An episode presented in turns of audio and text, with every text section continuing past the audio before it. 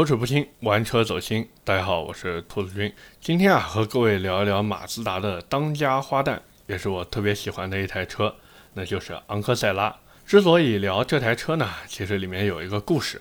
我有个发小啊，是个小姑娘，然后今年五月的时候呢，从日本学完摄影回国。哎，你们别想歪啊，不是你们想的那种摄影师，就是正经的拍风景、搞艺术的那种。人家是正经的摄影师，当时在日本还给国内一些大网红和明星拍过照。然后呢，小姑娘从日本留学回来，就和两个同样是日本回来的同学一起创业，搞了一个摄影工作室。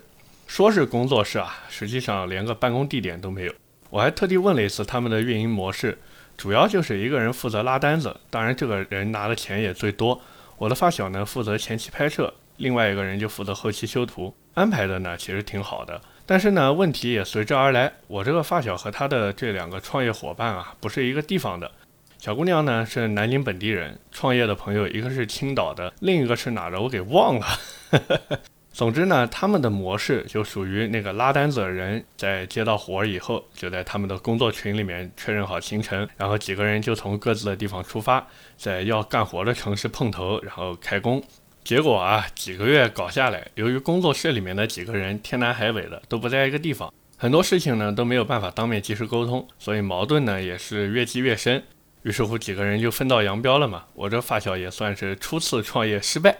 那么虽然创业失败了，但是好在他也没有亏什么钱进去，就在南京又找了一个摄影师的工作，工资待遇根据他的说法还可以，而且比较轻松。唯一郁闷的呢就是离家比较远。他家住在海福巷往东那一块，靠近南京理工大学附近。上班的地方呢，则是在河西的 CBD 那边。南京的朋友应该能清楚这个距离有多远。那么这个小姑娘呢，一直没有买车。这段时间上下班就得一大早出门，然后坐地铁转公交。前段时间南京一直下雨，我这个发小基本上是天天打车上下班，所以买车这件事儿呢，就提上了日程。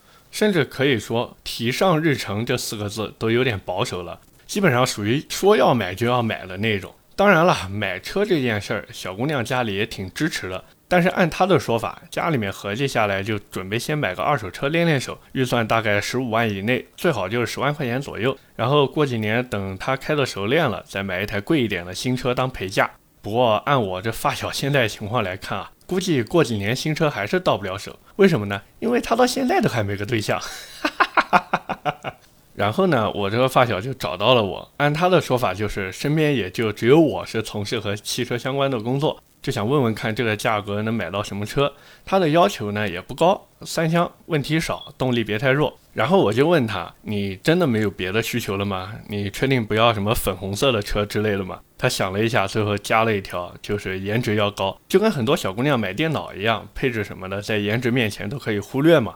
说实话，按照他的要求，我脑子里面蹦出来的第一台车子就是马自达昂克赛拉。但是呢，我给他推荐的并不是说普通的1.5版本，因为他对动力还有点要求嘛。然后我就跟他说，你可以买个2.0的版本。后来我查了一下2017款2.0昂克赛拉三厢的行情，发现哎，还正好符合他的预算。然后我把车子的照片发给他之后呢，我这个发小也是特别满意。然后我这两天就拜托了身边卖二手车的朋友在找车，估计过不了几天应该就能找到合适的车子。所以呢，今天也是借着这个契机啊，和大家聊一聊昂克赛拉这台车。那么老规矩，咱们还是先从市场情况入手。目前啊，昂克赛拉在售的车型里面，主销版本就是十二点六九万的一点五升自动智美版和十四点二九万的2.0升自动智雅版。这两台车虽然差了一点六万，但是动力体验显然是2.0升的版本更好嘛，而且2.0升的配置也更高，基本上日常能用到的配置它都给你了。当然，如果你说想要更多的配置，比方说什么 LED 日间行车灯啊、倒车时候的车侧预警系统啊、L 二级自动驾驶等等，那你最起码要从十四点七九万的版本开始看。反正和这个智雅版就差了五千块钱，你愿不愿意多一些配置，取决于你自己的想法以及你的钱包。之前我看这个配置名称的时候啊，我还纳闷了一下。哎呀，这厂家为什么还要在名字前面特别强调一下“自动”两个字，就有点莫名其妙，搞得像自动挡现在很稀缺一样。后来我一翻配置单才发现，哦，原来1.5升的最低配是个手动版本的。但是你说能不能买到这个手动版的昂克赛拉？那我只能告诉你，可能性很低。除非你真的愿意等很久。包括当你说想要买这个手动版的时候，有的 4S 店销售都会劝你说：“哎，哥，你别买。”实际上，劝你别买的根本原因就是，一般 4S 店里面啊都没有这个配置的库存，人家 4S 店的销售身上都是背着销售任务的，所以肯定要推荐客户去买有现货的配置，这样 4S 店的库存才能够消化掉。而我们刚才说的十二点六九万的1.5升自动智美版，还有2.0升的自动智雅版，这两台车都是现在 4S 店库存量最大的配置。假如你想要铂钢灰色或者混动红色，当然了，我们一般把它那个混动红叫混蛋红。反正这两个颜色，你如果想要的话，那不好意思，铂钢灰色要加两千块钱，混动红要加三千块钱。而且这个混动红色其实后期但凡刮擦之后想要补漆。哪怕你是送到 4S 店去做漆，也是多多少少会有点色差。所以，如果你不是被这个混动红特别套头的话，我觉得你还不如就不要加这三千块钱了。毕竟昂克赛拉的油漆呢也比较薄，为了这个颜色，后期再多花那么多钱，真的没什么意思。那么，昂克赛拉到底买哪个配置最划算？我觉得还是十四点七九万的自动智锐版是最划算的。有意思的是啊，昂克赛拉十四点七九万的价格有两个配置，一个呢是自动制药版，另一个呢是自动智锐版，也就是我推荐的那个。实际上，在我看来啊，最有性价比的选择就是买一台自动智锐版，然后再加一套三千块钱的明选套装。这个明选套装里面包含了这个配置没有的 LED 日间行车灯、BSM 盲点监测系统和 RCTA 倒车预警系统。实际上买这个明选套装主要目的就是为了这个 LED 日间行车灯，花三千块钱选个原厂的 LED 灯，总比你在外面改装要放心很多。而且人家还多送了两个功能，还是挺有性价比的。我在网上看到有人说觉得买自动制药版好，因为样子更好看。哎，那我就想问你一句话，就是这俩配置同时停在那儿？除非你是昂克赛拉的车主，否则有多少人能看得出来哪个是制药版，哪个又是致锐版呢？对不对？反正我看了半天，除了制药版的尾灯是双圆形的，更好看一点以外，我也没看出来有什么特别大的差别啊。而且那个三千块钱的明选套装里面，我如果没记错的话，是包含这个四个圈的尾灯的。所以这也是为什么我会推荐十四点七九万的自动致锐版，然后再加一套三千块钱明选套装的原因。另外啊，还有一点非常值得注意的，那就是这台车目前基本上没有什么优惠，基本上自动智锐版的裸车价格，因为它原价是十四万七千九嘛，它的裸车价格大概在十三点二万左右，都是合理的。不过现在芯片短缺的问题摆在这边，可能有的地方价格会再高一点，但是再怎么高也高不过十三万五。那么聊完了市场情况，我们再来聊一聊这台车的本身。马自达的昂克赛拉这台车啊，其实很简单，至少在目前的市场环境下，用一个普通消费者的眼光去看，可以说昂克赛拉就是一台除了颜值就满是缺点的车，空间小，噪音大，内饰一般，车机也不算很先进。换句话说，如果是一个捧着十五万左右预算想买一台新车的人，基本上都不会去看昂克赛拉，甚至可以说都想不到还有一台叫做昂克赛拉的车。但是呢，对于喜欢昂克赛拉的人而言，他们其实也知道这台车一堆缺点，但是在他们眼里看到的呢，更多是这台车的亮点。就比如说操控好，这一点是公认的。毕竟东瀛宝马的名号不是说随随便便就能得到的嘛。宝马也是大家公认操控比较好的品牌，甚至可以说在很长一段时间里，只要车子印上宝马的 logo，那么这台车的操控性肯定就没话说。当然，现在的宝马可以说是越来越向舒适化在妥协。或者我们换一个说法，宝马正在不断的提升自己操控的价格。假如你想要极致的操控体验，那不好意思，你最起码要从 M Performance 系列看起。就比方说和国内无缘的 M 三四零 i、M 四四零 i 或者 M 五五零 i 这些车。或者哪怕我们说之前在国内卖过的 M 幺四零 i、M 二四零 i 这些小车子，你看那价格都高成什么样了？我知道那个直列六缸的发动机很香，动力也很好，我也想拥有啊，但是实力不允许啊。这种车换句话说就是个玩具嘛。再往上就是宝马的 M Power 系列，比方说 M 二、M 三、M 四这些车，还有之前进口到国内来的 EM，为什么不叫 M 一呢？这里面有个故事，我也是挖个坑。等有机会讲到宝马 M 系列的时候，可以跟大家聊一聊，好不好？那么关于这些车子的价格，我就不多提了。反正现在 M 三和 M 四都是加价的行情，你想要买，不好意思，没有一百二十万的预算，你就不要想着去看 M 三和 M 四。所以不要被 M 三和 M 四的指导价骗了。那个指导价真的就是象征性的指导一下而已，基本上没有 4S 店会听的。那么言归正传啊，昂克赛拉这台车就目前的性能来看，我觉得是退步的。虽然那套非独立后悬挂，很多人都说啊不会输给以前的独立后悬，对不对？但是咱们换个思路去想，真的能差不多吗？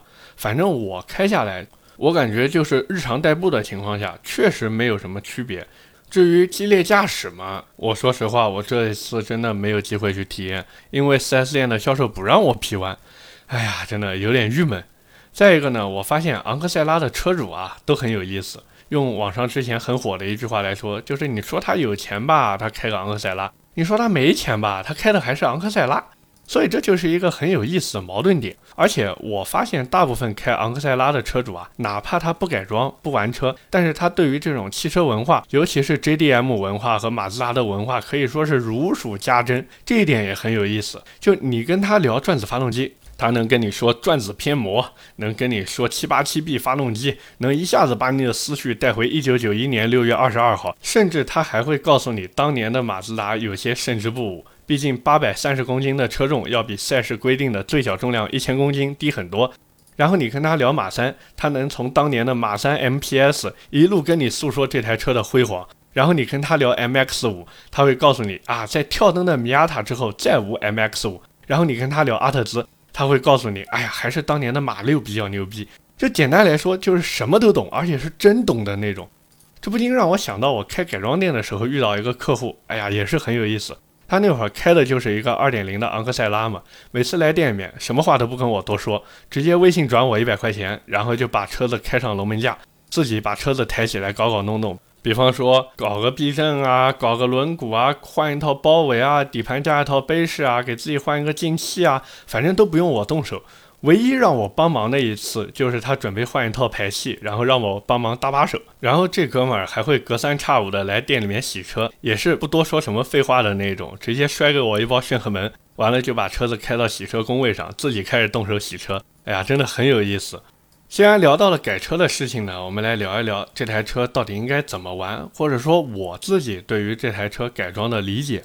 那么先说明我自己的态度，我肯定不会对动力方面有任何的期望，毕竟移植发动机这种事儿虽然现在已经很成熟了。但是对于大多数人而言，还是太过于遥远，并且在国内搞发动机移植本身就具有一个法律上的风险，所以我也是不太推荐大家去搞移植这种事儿。没查到你，那就你好我好大家好；查到了，那不就有点得不偿失了吗？就假如让我来改这台车的话，我估计会这样去玩。在此先说明一下，以下内容所说的价格仅供参考。如果你问的价格比这个低，没有任何问题。如果说你问的价格比我说的高的话，那你就再换个地方问一问，好吧？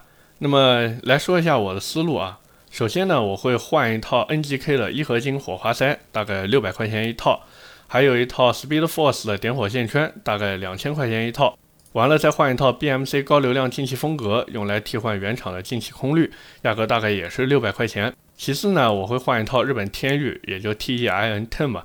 天域的 SAZ 脚压避震套装，价格呢大概是五千五百块钱。一方面呢能有效的提升操控性，另一方面呢也可以降低车身高度嘛。再一个我会加一套施特的顶巴，其实就是很多人看人家改装车的照片，打开机舱盖有一个横向的拉杆嘛。价格呢大概是个五百块钱，我也不指望这根顶巴能起什么作用，关键还是为了打开机盖的时候好看嘛。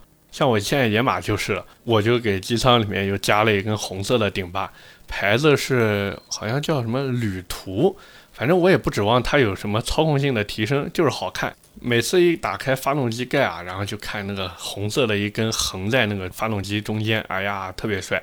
然后呢，再者我会换一套巨石的头段，价格大概四千四百块钱左右。这个巨石排气的英文名叫 Stone，就是 S T O N E 嘛，其实就是石头的英语嘛，对吧？那么回过头来说，就马自达昂克赛拉这种自然吸气发动机，其实对于头段和芭蕉管那一块的工艺要求是比较高的。那么对于排气厂家而言呢，要有比较好的弯管技术才行。那么 Stone 这个牌子呢，其实很 old school。之前港珠澳赛事有不少车队其实都在用这个牌子。我之前在轮毂公司做市场副总的时候，还跟他们 Stone 的老板吃过饭。那次吃饭的饭店都是我去订的，然后他们老板是个台湾人。年纪挺大的了，但是很有意思。我也跟他学了不少排气相关的知识。那么中尾段排气我不会去选择改装，毕竟昂克赛拉这台车也不需要太张扬嘛，换一套口径大一点的三零四不锈钢尾喉就可以了。说实话，这个尾喉在某宝随便找一个卖排气的就可以定做，价格也不太贵，大概六百块钱左右就能做得很好了。最后呢，就是轮毂、轮胎还有刹车。轮毂的话呢，我会选择美国的逆齿 N I C H E 逆齿的 M 幺幺七，这个轮毂十八寸的价格大概是个七千五百块钱一套。轮毂数据的话呢，我会选择十八乘八 J E T 四十 P C D 五乘幺幺四点三，呃，五乘幺幺四点三是日系车一个常见的 P C D 数据啊。那么因为我这个思路就是日常走街嘛，所以造型很重要。逆齿的话，其实和 Rutiform 是一家的。只是 Rutiform 的设计更夸张，而且最关键的是，其实我想换 Rutiform，但是 Rutiform 现在基本都没有十八乘八 J 的轮毂了，最小都是十八乘八点五 J 的。其实十八乘八点五 J 的轮毂，如果你说拿昂克赛拉来玩气动啊什么的，那没有任何问题，包括你甚至都可以用十九乘八点五 J 的轮毂。但是因为我一开始选择的是脚牙避震嘛，所以我的轮毂宽度其实并不需要达到八点五 J。怎么说呢？逆齿和 Rutiform 这两个牌子啊，有几个问题。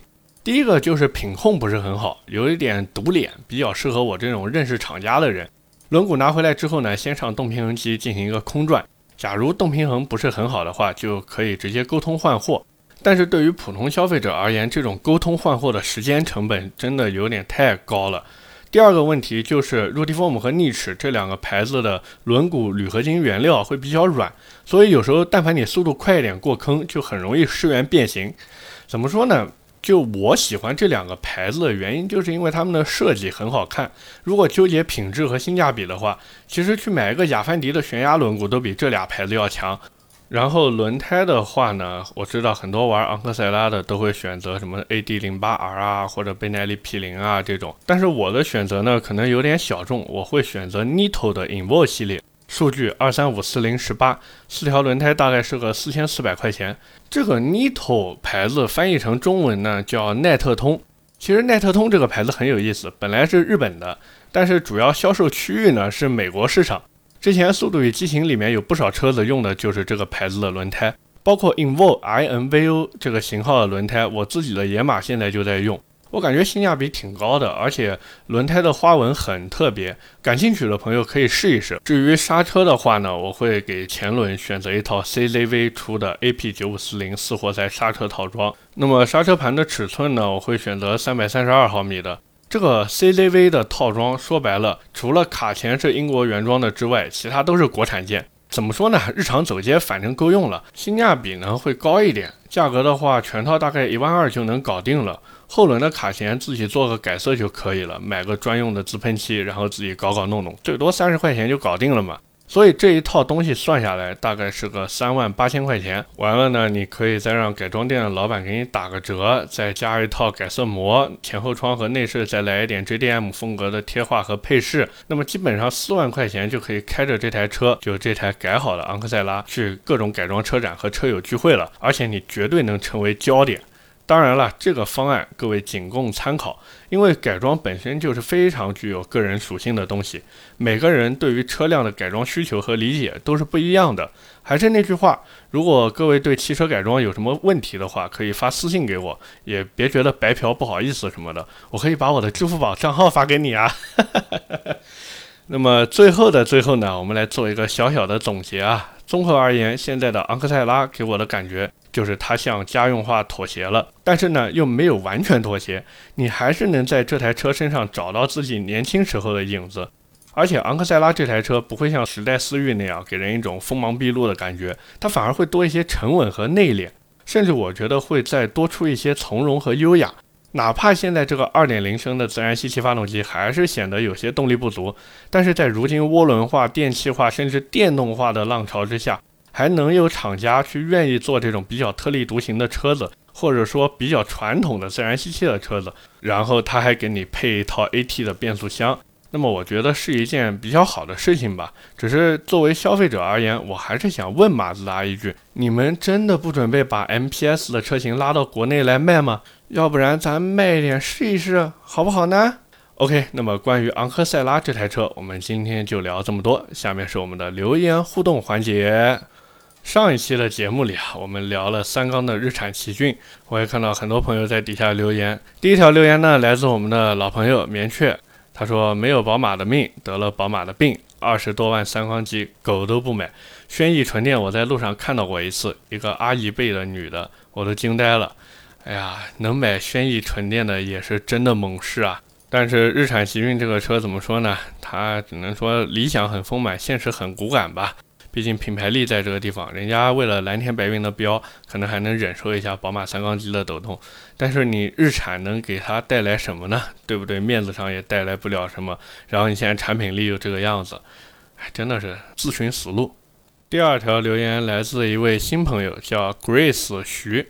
他说：“三缸机还不如做混动，学奔驰的四十八伏轻混，消费者接受度也要高一些。”我是这么给他回复的：“我说日产其实是有混动计划的，据说下一代劲客就是混动。但是对于日产来说呢，他们的混动技术或者说纯电的技术确实已经落后别的厂商很多了，就他们也是有点心有余而力不足吧。巧妇难为无米之炊嘛，对不对？”再一条留言呢，来自我们的一位老朋友 M Prince M，他说。日产没有混动，没有电动，没有插混，第一个吃螃蟹。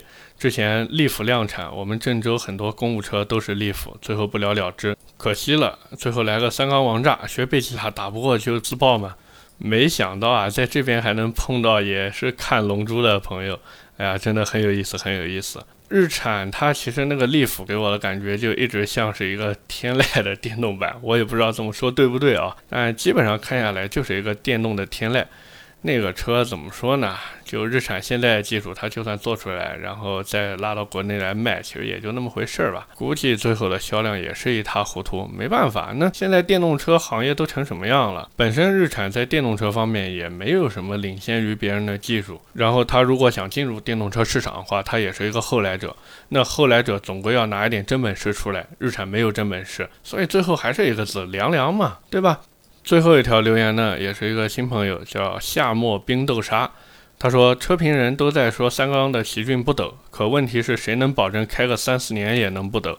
我是这么给他回复的：“我说三四年之后，估计那些车评人也记不得自己说过这话了。”这不禁让我想到啊，前段时间我大概是做到十三期、十四期的时候那个样子，然后我收到一条私信。有一位听友呢，就给我发私信说：“兔子，我听了那么多的车评，我觉得你是一个最实在的。”他说：“别的车评人都是满嘴主义，心里生意，你是嘴上有主义，心里没生意。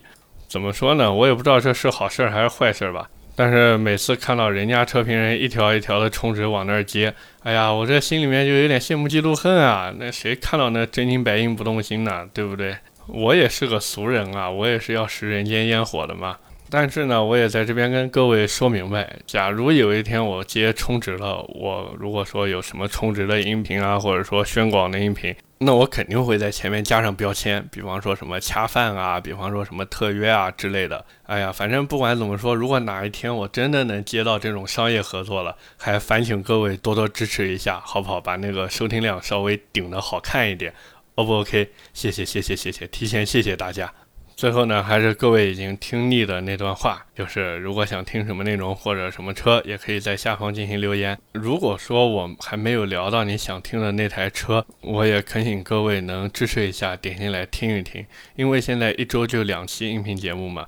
所以不可能说每个礼拜都把各位提的所有的车都聊到。当然，我也是在纠结说要不要做一个，比方说答听友问之类的音频，然后每个月或者每两个礼拜进行一次更新，就把大家想听的车或者问的问题进行一个集中的回复。呃，各位也可以在下方留言评论告诉我，这样行不行，好不好？那么点赞、评论、转发是对主播最大支持。我的节目会在每周二和每周四更新。如果你觉得我聊的还行，可以点击订阅专辑，在第一时间收到节目更新的提示。我们下期接着聊，拜拜。